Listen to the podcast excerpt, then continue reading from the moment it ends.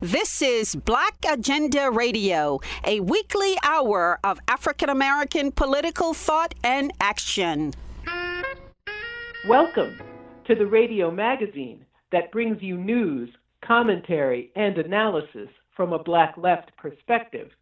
I'm Margaret Kimberley, along with my co host Glen Ford. Coming up, Black Lives Matter in prison, too, including LGBTQ Black Lives. We'll talk with an organizer for the abolitionist group Black and Pink. And white supremacy is endemic in the United States, but a professor of geography says anti blackness is spread around the world by global capital. But first, activists in Minneapolis say their protests have been disrupted by dozens of men and women wearing orange shirts who call themselves violence interrupters who clearly have a relationship with the police.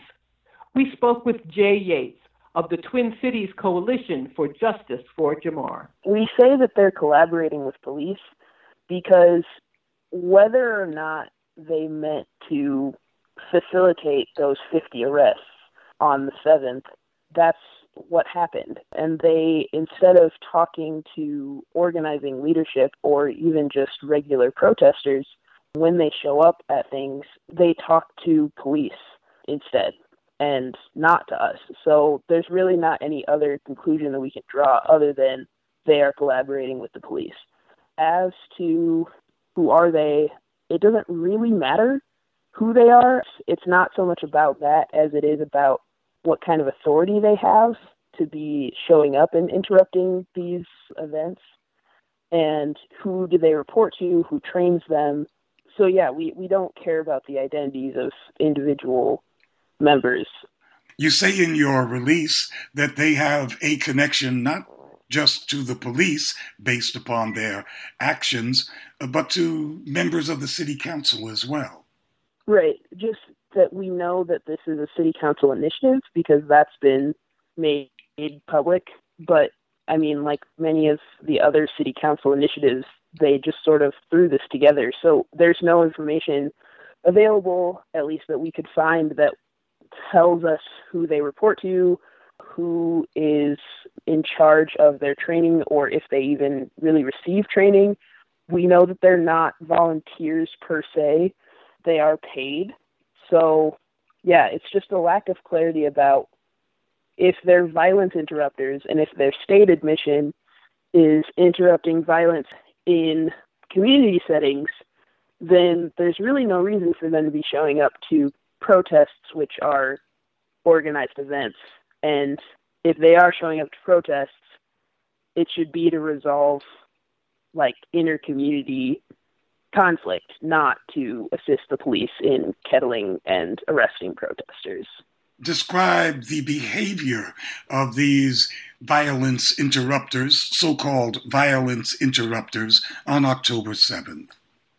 They basically showed up, didn't exercise any sort of de escalation techniques. They didn't seem to have any understanding of even basic crowd control techniques that like our marshals at protests even know to use and they showed up immediately started ordering protesters around and then proceeded to form a line and go and talk to the state troopers that were for lack of a better term antagonizing the protesters at the moment and explicitly said like we're here to help you.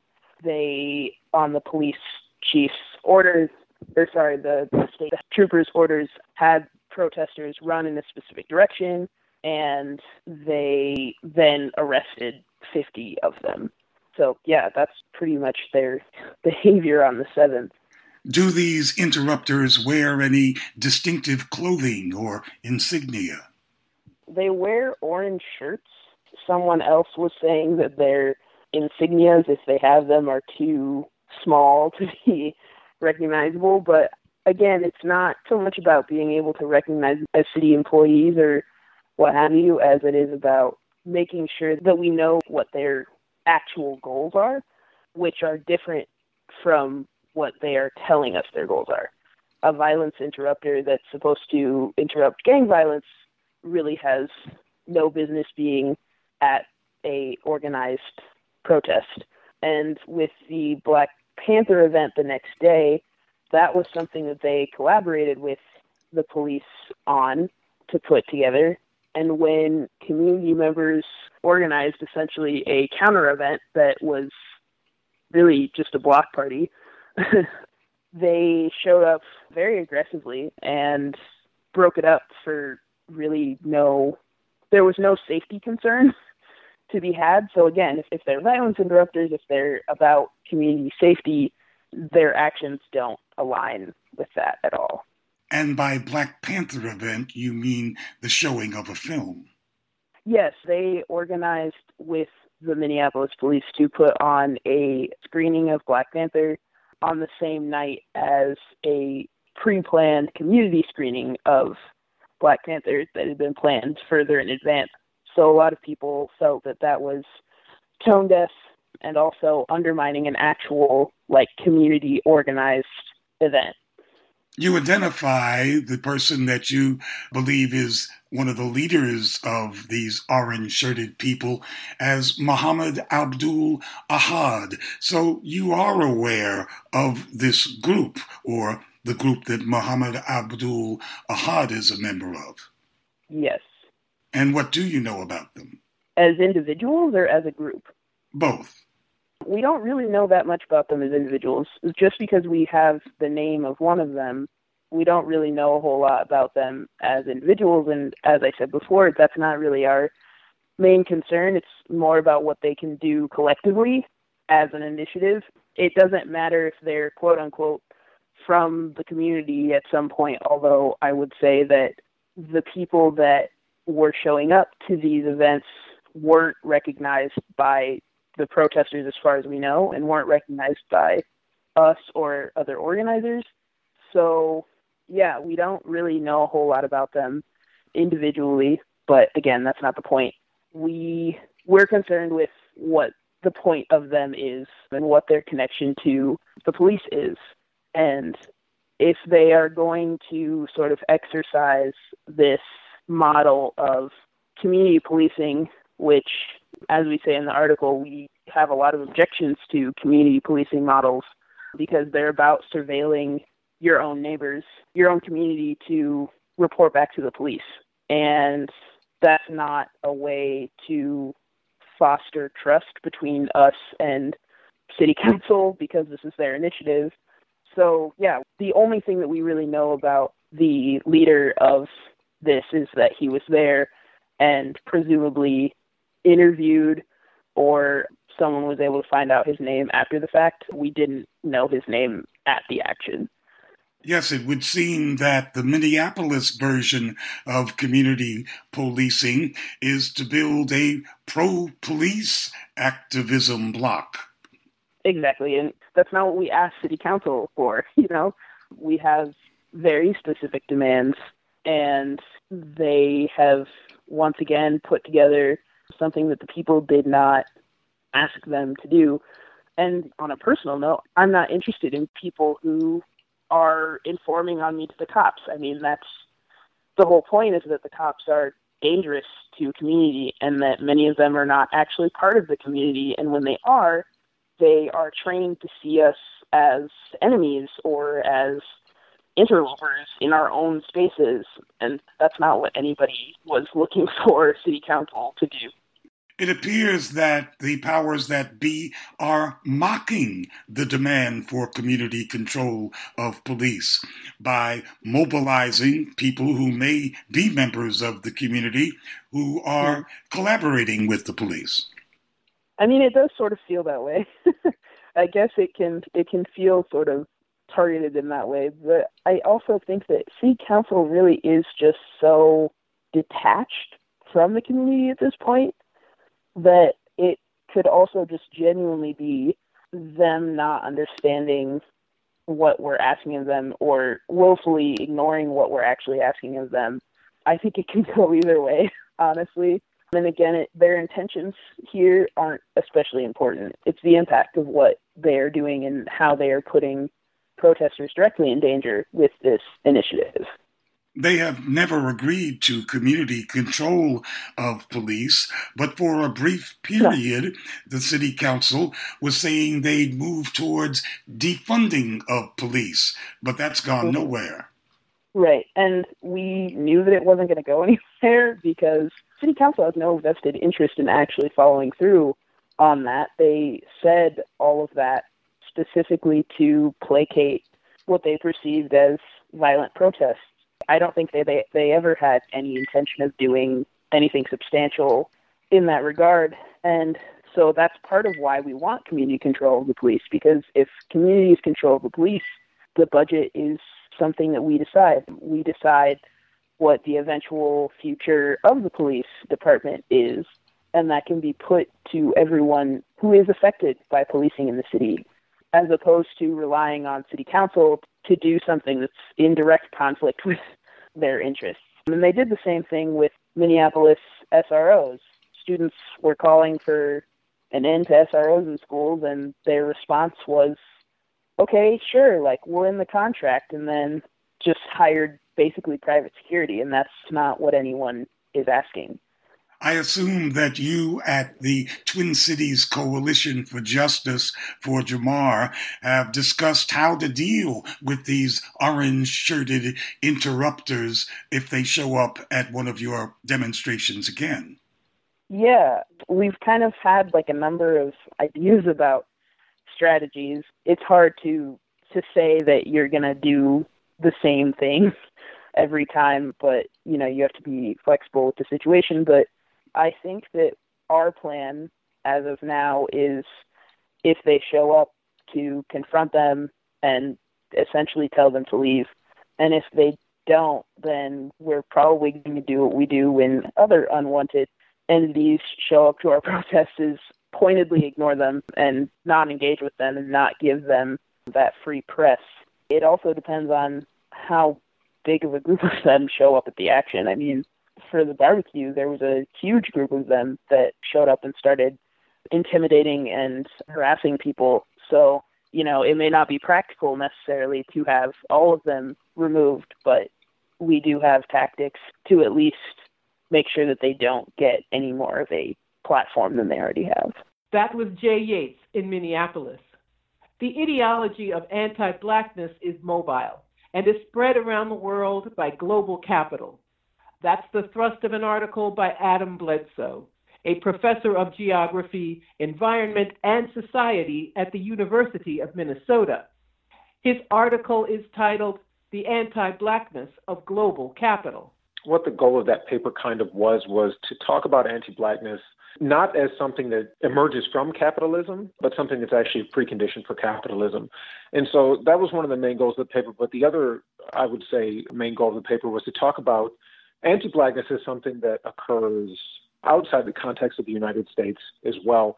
And one of the reasons that we wanted to do that was that a lot of the times, being from North America, being Anglophone and everything, when we talk about anti blackness racism as a global phenomenon, a lot of people, both inside and outside the United States, will say, well, from your vantage point, that makes sense because you know, from the United States, the United States has this kind of specific history of racism but is that a framework that can be taken and applied elsewhere? And so, what we're trying to show, and I think we do a fairly good job of showing how this plays out in the contemporary sense as opposed to a historical sense, but it could certainly be a historical argument as well, is to show that the different sort of formulations of capital, different forms of capital, and expressions of capitalism very much draw on anti blackness, whether it's in the United States or outside of it, which is why we have the section on Brazil in there.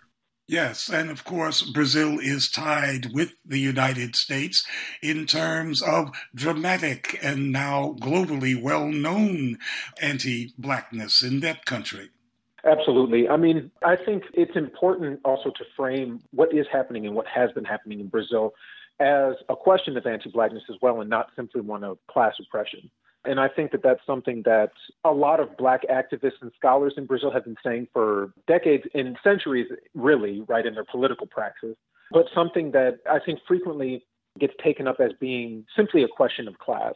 What you'll hear some Brazilians say, oftentimes, scholars and lay people, is that Brazil has a problem with class, not with race. And that is true, right? There is a problem with class in Brazil, but class and race are very closely related and very much overlap in Brazil, as in the United States, as in Colombia, as in much, if not all of the world.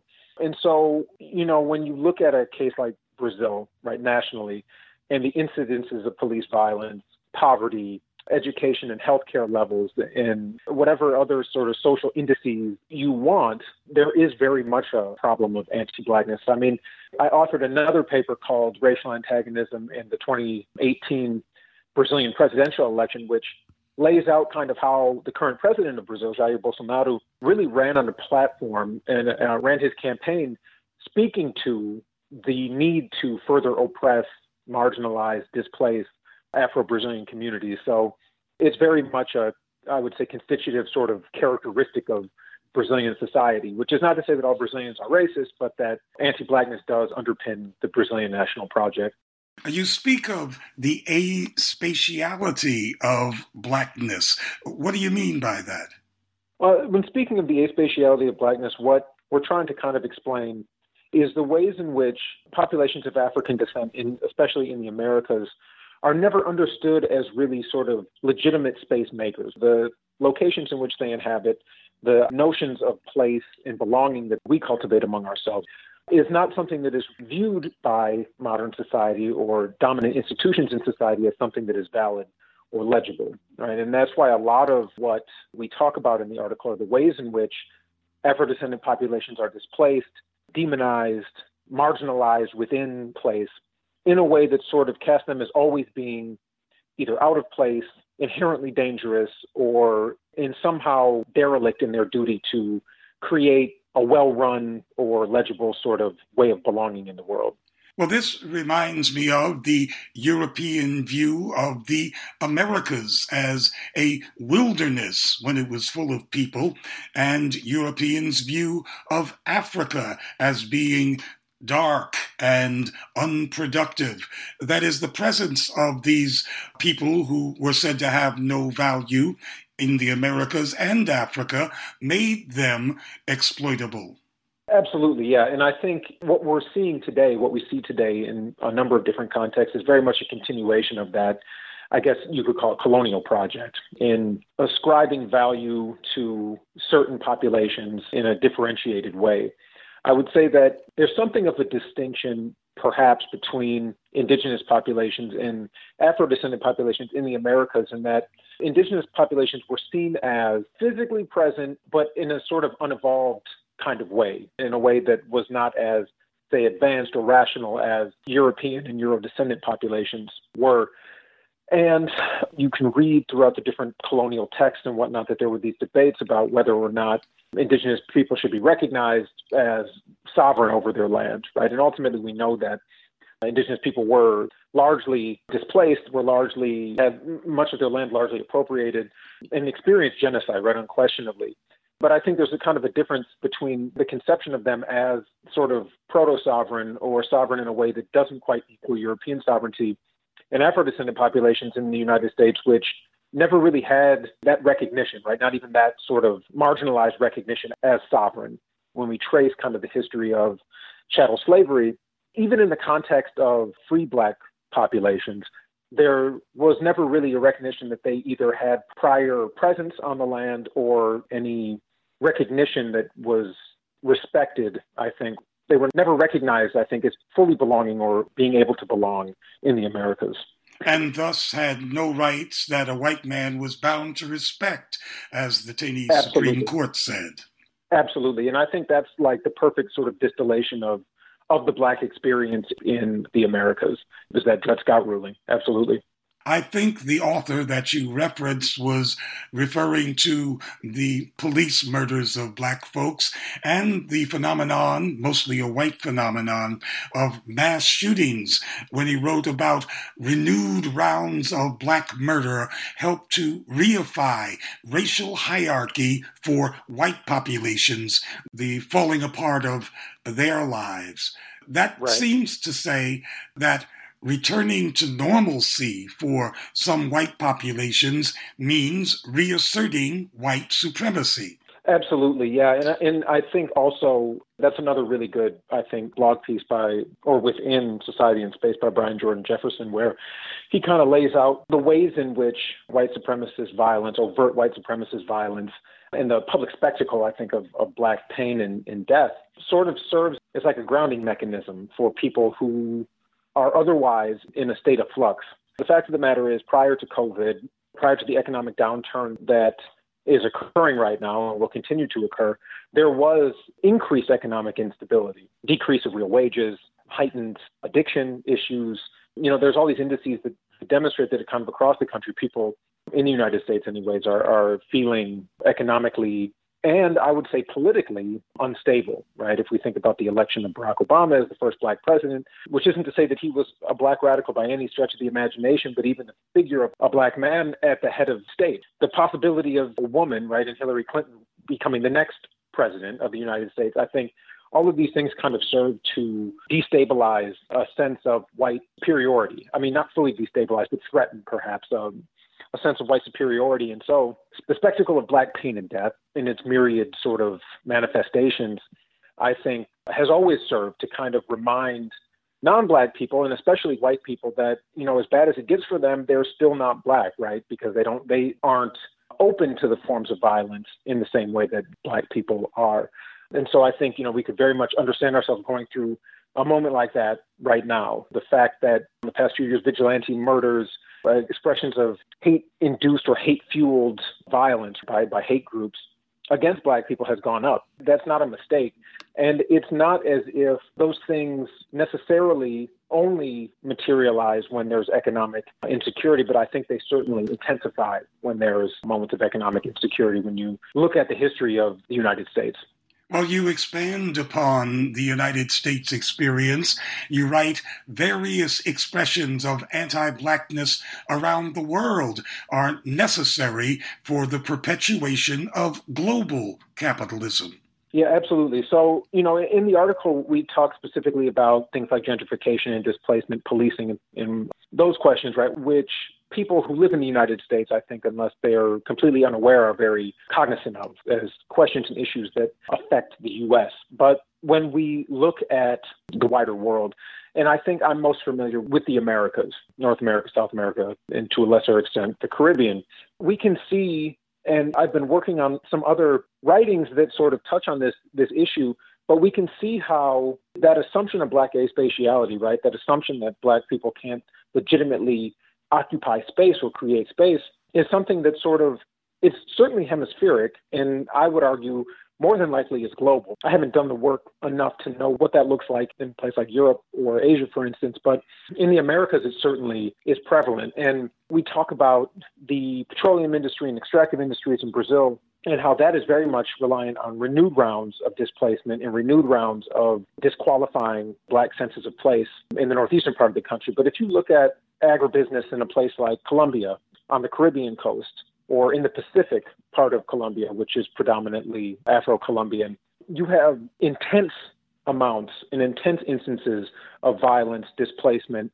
If you look at a place like Nicaragua in different parts of Central America, the different sort of infrastructure and transportation projects that are central to uh, creating kind of these different networks of trade and increased globalization across the region are all plotted or planned through Afro descendant populations' territories. And those places are routinely and regularly and readily sort of demonized as being criminal, as being physically empty. And all of that, I don't think any of that is an accident, right? It's not a mistake. There's a common theme here, and it's that black spaces that are associated with black populations are routinely treated as available. Whatever presence there is there of population wise is always treated as superfluous or not adequately managing and holding on to that space. And so they're they're pushed aside first, I think, conceptually and discursively, and then physically removed in some way, shape, or form. So a black Brazilian or a black Colombian would conclude that in order for his people's struggle to bear fruit, they must become untied from the global system of capitalist production. And a black person in Detroit might reach that conclusion as well.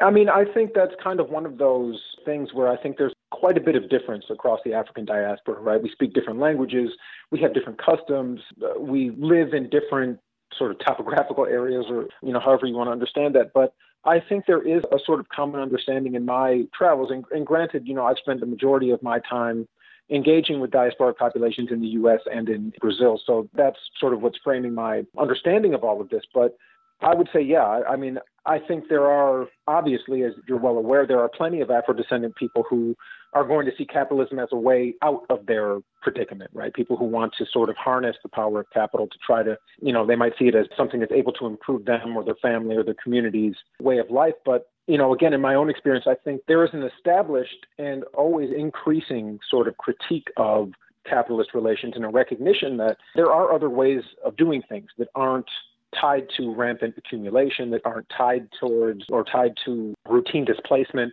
I learned so much from my time in Brazil in that I was, for the first time in my life, or one of the first times in my life, anyways, really exposed to communities that had a very clear sort of analysis of not wanting to maintain capitalist relationships to the natural environment, for instance, which is something that they try to perpetuate and promote in part of their struggle for a variety of reasons, but one of which is because it has entailed so much violence for them over generations. And you're clearly speaking of neocolonialism when you write that one effect of the expanding reach of global capitalism is the roles of nation states. Those roles fundamentally change. Right. The ways in which the nation states sort of position themselves, right, to aid in the expansion of, of capitalism. Now, that's nothing new, right? That's something that has been occurring for centuries. But I think there's a way in which nation states in the present sort of subordinate themselves more and more openly to forms of capital flows. And when we look at the case of Brazil, for instance, the Brazilian state goes to such length in a lot of different ways to ensure that the circulation and shipping of different commodities, whether they're petroleum based or mineral based, metals, coal, things like that, to ensure that those things continue to circulate. Or they mobilize the military to put down different protests, to ostensibly protect different forms of primary resource refinement and extraction. And it's one of those things that is unquestionably tied to the global economy because we know that the forms of extraction that take place in a region like Latin America is very much fueling and feeding the global north consumption and production practices. So that's kind of how we see that or how we saw that playing out in terms of how the nation state sort of relates to uh, the wider global economy and has contributed to the fact that Colombians, mostly black Colombians, made up the largest segment of displaced, internally displaced persons in the world before Syria. Absolutely, right. And that's one of those things where, again, you, you look at that situation in Colombia and it can't be an accident. I think a lot of people would have you believe it's just kind of how things shook out. It's just by chance how things happen. But I don't know the exact number. I think Afro Colombians make up what, like 20 something, 20 to 30 percent of the population, and they're above 50 percent of those displaced by land conflict in Colombia.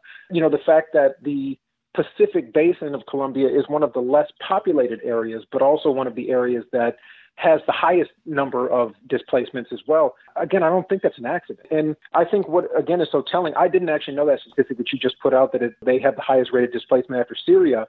But if I don't know that, then I'm guessing a lot of other people don't know that, right? And I'm not trying to downplay what's happening in Syria because that's awful, right? And, and any time people are displaced violently, it's a tragedy. But there's something about the Black experience, our historical experience, that doesn't necessarily garner the sort of it's not mourned in the same way. It's not noted. It's not accounted for in the same way that the suffering and displacements of other people are. And again, I think that's part and parcel and a perfect example of how aspatiality plays out concretely.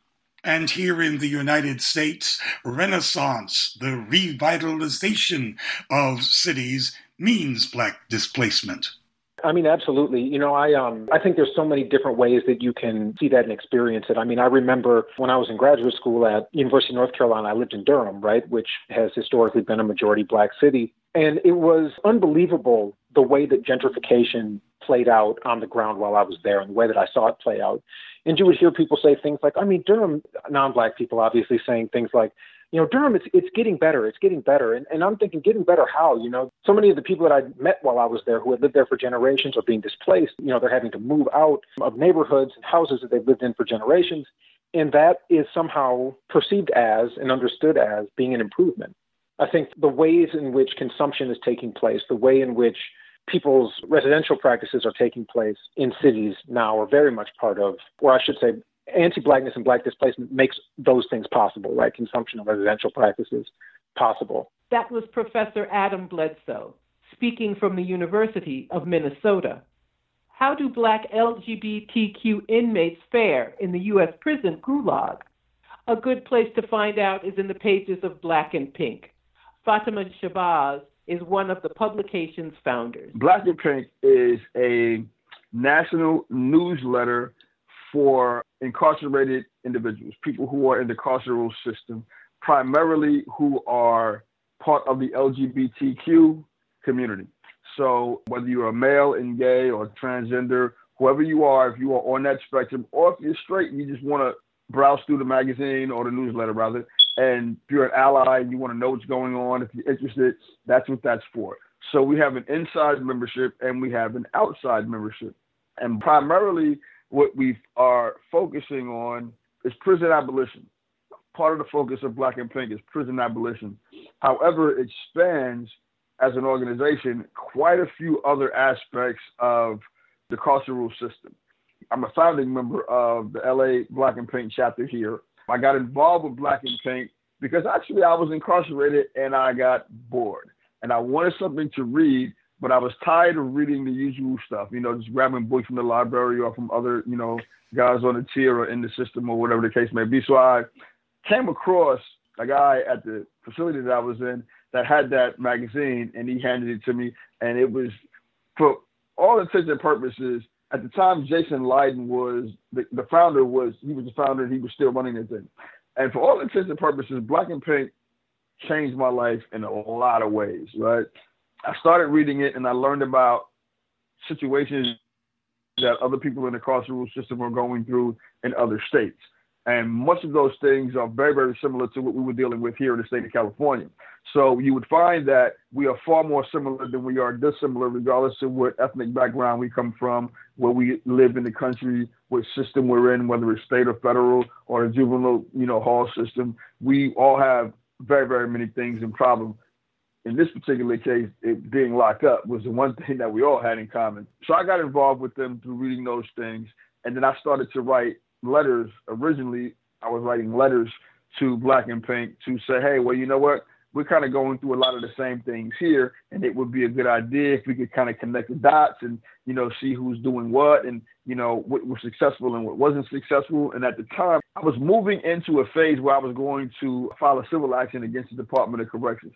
I actually wasn't sure at the time whether or not I was going to go through with it because it's a long battle and you kind of have to have a certain level of fortitude to deal with it because the department will surely string you out for as long as they possibly can, especially if you don't have your ducks in a row and you don't really understand the language of where the court works. In any case, as I kept reading along and reading through the different articles and the different complaints that people had throughout the other states, I just got upset. I got bothered. I got angry. And I'm an individual who tends to fight fire with an inferno kind of a situation. So I kind of started blasting people in articles. So it went from writing letters to writing articles about different situations. And some of them weren't very kind to my community, to the you know to the uh, the LGBTQ community, because sometimes someone may say something to you and you go off the hedge with it and think that it's you know a homophobic thing like that. A lot of the times it isn't homophobic. Sometimes it isn't homophobic. Sometimes it's just stupidity. And then sometimes we, as members of the community, we just do things to irritate people and it's not always a good thing. You know, it's not because you know you wear your flag on your sleeve. So I would go after everyone, anyone that I thought that was you know a knucklehead about something. I would go after them. But my style in this is not, unfortunately, it's not like the Donald Trump thing. I don't just blast people and deviate from what the actual problem is. So I would uh, kind of get at people and say, hey, man, you know, this is what's really going on. And in that context, I wanted to be informative and educational when it came down to our community because I am under the impression still am, that there are people who read our newsletter who are not part of our community, who are not LGBT people. They are not gay, trans, lesbian, or any of those things, but they are allies. And what they want is understanding as to who we are and why we are and what our mentalities are, what our hearts and minds say. And I wanted to be informative about that in the process of blasting people for just being knuckleheads or blasting the system for being unfair and unjust and corrupt, um, especially where it relates to people who are part of a marginalized class. And that includes people who are straight but are still part of a marginalized class like Native Americans and African Americans, Latinos. We are the majority of the department. We are job security for these cops in California that make eighty thousand dollars a year as a starting salary at you know working in the Department of Corrections. Well, Black and Pink has put out this very comprehensive survey of more than 1,100 prisoners across the country, LBTQ. Why'd you do that? What uses do you think this survey can be put towards? Well, the survey was primarily done because we needed to know, we needed to try to pinpoint what the problems are in departments nationally. Like I said, we all have very similar problems aside from just being locked up. But what we needed to know was how did members of the community get along in the facilities that they were living in? Were they allowed, like I'm a trans woman, right? And so one of the questions were, were trans women allowed to have private showers? If not, why? Had anyone filed a grievance on things like that, right? We allowed to represent in our gender identity with regards to clothing and makeup and things of that nature? All of these things were fights that we had already had in the state or were having at the time that the survey was being put out in the state of California. Much of them we won. Most of them we won um, because the department just thought it was easier to fold rather than have multiple lawsuits about all kinds of other things. So the reason for the survey was to find out exactly what the problems were with our population nationally at every level that we could possibly come up with, you know, state, federal, the juvenile hall system. We needed to know exactly what everyone's problems were. And we needed to be able to discern the differences between a actual complaint and just somebody complaining because there is a difference. You know, sometimes people just complain, well, we don't like the food. Okay, you don't like the food, that's great. As long as the department gives you what is scientifically and medically considered a proper diet there's not a whole lot we can do about that. That's a local issue. That's something that you kind of have to deal with on your own. So if you're upset that you get like processed ham for breakfast and not steak and eggs, man, you're in prison. Get over it, right? What we needed to know was whether or not you were being treated fairly, whether you were being misgendered, whether you were being singled out, whether you were allowed to take showers, what the search procedures were, what the housing procedures were, things of that nature. So it was necessary to do the survey and get as many people involved as possible so that we could figure out exactly what those situations were and we can laser beam solutions to the needs of those individuals and their prospective situations. Well, you circulated this 133 question survey and got responses from 1,100 people. And what it produced is a very detailed kind of profile of who LGBTQ are in prison. What are the most salient points and maybe the points that might have surprised you most that came out of this survey? Well, I don't think anything really surprised me. I think what happens with the departments on a local level and on a national level is they tend to follow a particular trend. And that trend tends to come from whatever the leading political force is in the nation. As it happens, California is somewhat of the leading political force because I believe the state of California has like the most electoral votes or something to that nature. However, California is also a, a rather progressive state. And if you do something particularly in the courts in California, with the right wordage, you know, the right language, you attack it properly, you stay steadfast in your goals, you don't waver, you don't let them break you, they tend to become more pliable and they want to listen a little bit more and figure out, you know, what's going to happen. And California also has a vanity problem as well. They want to be known for being the first to do this or being the first to do something better. And that's kind of tended the way everything kind of folded into that direction.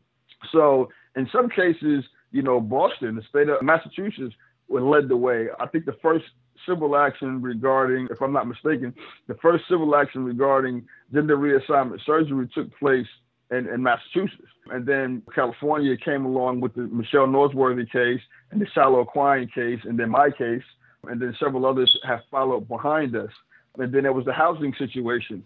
That was like a bigger thing. And that was a salient point for me as well, because as a trans woman, I actually really wanted to live in an environment that was all women. And that was really, really a big sticking point to me. But it was surprising to me to know how many trans women in facilities did not want to live in a women's facility. It was not surprising, however, that women had adversity, women in women's facilities had an adversity towards trans women living in their facilities, primarily because, and this has to be understood, is that there are good many women who are incarcerated who are incarcerated due to some sort of trauma, you know, they domestic violence and things of that nature. And as far as many of them are concerned, despite the fact that you may identify as a woman, you may wear women's clothing and you may wear makeup and things of that nature, you are still, as long as you have, you know, the genitalia of a male, you are still biologically male. And that could be a triggering issue for those ladies because they have suffered trauma through domestic violence or rape or any of those other situations that may have uh, led them down the path that brought them to the facilities. So I, I think the juxtaposition between the two was a tad bit surprising to me and how much it kind of expanded across the nation. But in its general core, I wasn't really that surprised at all because the nature of the system is as it is. You know, most trans women want to be around guys and vice versa. So, not a whole lot surprised me. I think in many ways, as time went on, how conducive the different systems were across the nation to wanting to work things out for this particular segment of the population was a little surprising. But I think a lot of it, or I thought at the time, a lot of it was just basically a smokescreen to keep them out of court. So we're working along with it. We're still kind of gathering information, and we have a national meeting three times a year, mostly in D.C., and we have one in New York and they, people come from all over the country that do different things within and without the legal system. We come together and we brainstorm about what happened the three months prior and where we're going to go in the next three months or the next year or the programs that Black and Pink is starting, like you know the Lighthouse program. This survey is quite exhaustive. It examines many details of prison life and uncovers lots of facts. For example, you found that 70% of the respondents, the people in prison, have been sexually active while in prison, but only 2% of the respondents have access to condoms that are allowed in prison. What uses can you put that kind of knowledge to? Well, first of all, now I can't speak for the availability of condoms in other states, but I, I was in the system when they were being distributed here in the state of California. I was actually in the county jail coming back down from the federal system and transferring into the state system. And originally, it's my understanding that the original reason for the condoms was to stem the wave of sexually transmitted diseases. So at the same time that they put the condom boxes up, they also put a sign up that says even consensual sex in prison is illegal. And there's actually a penal code in the state of California that, that manages that. But I think that, uh, well, I know that what we needed to have in terms of information on sexual activity as it relates to the availability of condoms was to know exactly that. How many people would admit it first, like that they were actually sexually active within the system. And then of those who were sexually active within the system, did they have access to condoms or did they not? So that is a little harder to discern, primarily because the condom boxes are supposed to be in an area where they're easily accessible to everyone within the facility.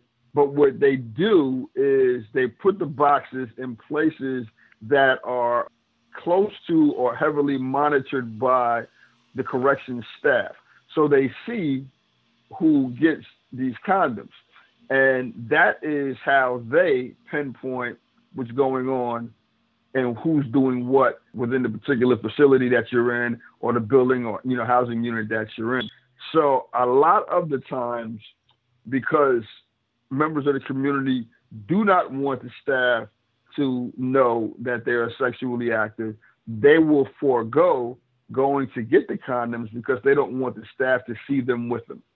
Knowing that gives us an idea of how many people are actually protecting themselves and how many people are risking whatever comes down from their activity based on wanting to save themselves from possibly being, you know, locked in solitary confinement and maybe even being charged, you know, with a sexual crime while in prison because of the particular penal code that exists here in the state of California.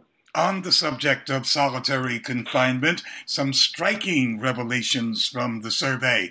You say that 85% of the respondents have been in solitary confinement at some point uh, during their sentence, and that approximately half spent two years or more in solitary. Absolutely. Most states do not have a part of their facility that is designated PC for that matter, you know, for lack of better phraseology. Out here, it was called SNY, which is special needs yard. Now they're 50 50 yards, which is a whole another ball of wax. Most states don't have that, though. Most states, if you are a member of our community or if you're just someone who doesn't want to be among general population, the only recourse you have, right, is solitary confinement. Now, a lot of us went to solitary confinement for various reasons. Some of us because we just, you know, we were not going to be victims anymore or at all, things of that nature. I spent a couple of years bouncing around in solitary confinement because I was just not going to be a victim. So I had a lot of fights, you know, and that was just kind of the gist of it. But there are some people who, some trans women who are just completely effeminate to the point where they are almost, they're basically incapable of defending themselves in a physical confrontation with a guy that does a thousand push ups a day, you know. So they want to get out of these locations, these cell housings, right, or these dormitory housings where they have already probably been assaulted, or there is a, a massive potential for a sexual assault to take place. And the only recourse that they have is to go to solitary confinement. Now, a lot of the a lot of the times, though, that really isn't the only recourse they have. The simplest thing would have been to just move that person from the housing location that they're in to a more conducive setting with a, someone that they would be in, you know, inclined to want to live with. However, because staff doesn't really care one way or another, their solution is to just put you in a, a cage, lock the door, throw away the key. Black and Pink is an abolitionist organization. So you've come up with a set of recommendations, but you call these recommendations non reformist reforms. That uh, kind of like an oxymoron. I hate to say that because Dominique is probably going to punch me in the face for saying that. But yeah, essentially, Black and Pink as an organization is not a reformist organization. We are not essentially interested in reforming the system. The carceral system is retarded. It's crazy. It is dehumanizing. It is demoralizing. It is the one thing that I believe that no sentient being should ever have to experience in their lifetime that system will turn you into something that you do not even realize it's turning you into until years later because you create an environment to live within that is not a real life environment. It is an artificial environment created for the purpose of your own sanity. And years later, when you're no longer a part of that, if you're not careful, it becomes if not virtually impossible, it becomes extremely hard to function in the real world because you're not accustomed to doing things the way normal, quote unquote, people would do things out here. So to be locked up in solitary confinement for two, three, four, five years, there's some trans women. There was a trans woman here in the state of California, if I'm not mistaken, had been in solitary confinement close to 18 or 19 years when I came into the system. Now that's a long time to be in an environment like that without any real human contact, without any real sunlight, you know, without communication with people. So as a reformist organization, what are we going to do? We're going to say, oh, let's make solitary confinement better. You know, there's no way to do that. And we don't really care about making solitary confinement better. We want to get rid of solitary confinement because it's dehumanizing and the mental health impact on that is dramatically and drastically devastating to the individuals who are, you know, subjected to that confinement. But when we say that we are an abolitionist, non-reformist, reformist sort of an organization, what we are saying is that we really want to get rid of the prison system. But that can't happen overnight. It's not going to happen in one fell swoop. There's no governor or no president that I know of that's going to, you know, sign a bill that says, hey, the prison system is done with. What we want to do is we want to abolish the system, right, by reforming the system to such a way where they actually give the people who are incarcerated within their walls the actual real skills needed to be able to function in normal society, be able to do those things. Along with that comes the removal of as many of the 40,000 barriers that are in front of formerly incarcerated individuals when they step back out into free society. So that's what we want to do. You know, we want to reduce the populations as much as we can by properly educating and training these individuals, giving them the you know the guidance and the programming that they need, alternative to violence, all of those things. Whatever it is that you need, drug counseling, whatever it is that you need, we want to make sure that the system gives you the things that you need in its proper form. We want you to get properly job trained, properly educated, and then you know we provide through Black and Pink and other organizations associated with Black and Pink a whole host of wraparound services that'll move you along your way as long as you're willing to put the work in. Now, some of the reforms that you recommend are pretty standard types of reforms eliminate stop and frisk, end racial profiling, and end quality of life policing practices. But what among the, your recommendations are specific to LGBTQ inmates? Stop and frisk is one thing, right? And just general search and seizure type actions among our community in many cases, right, depending on what facility you're in, what housing unit you're in, the staff on that particular yard, in many cases, the LGBT members of the LGBT community are targeted because of who we are and because we stand out, because we do fight for some things. So we're targeted. Our cell houses or our lockers are searched more often than most other people's are. We are stopped more often, you know, walking to and from wherever our destinations are. We are stopped more often and searched by staff um, which is a problem for a lot of us, especially for someone like myself. If you've been on hormones for a while, if you've developed breasts, or if you've had you came into the system and you've had implants, and you have these guys groping you, and their idea is that it doesn't matter that you know you look like a female, you have a female's body structure, or whatever the case may be, or that you have you know breasts.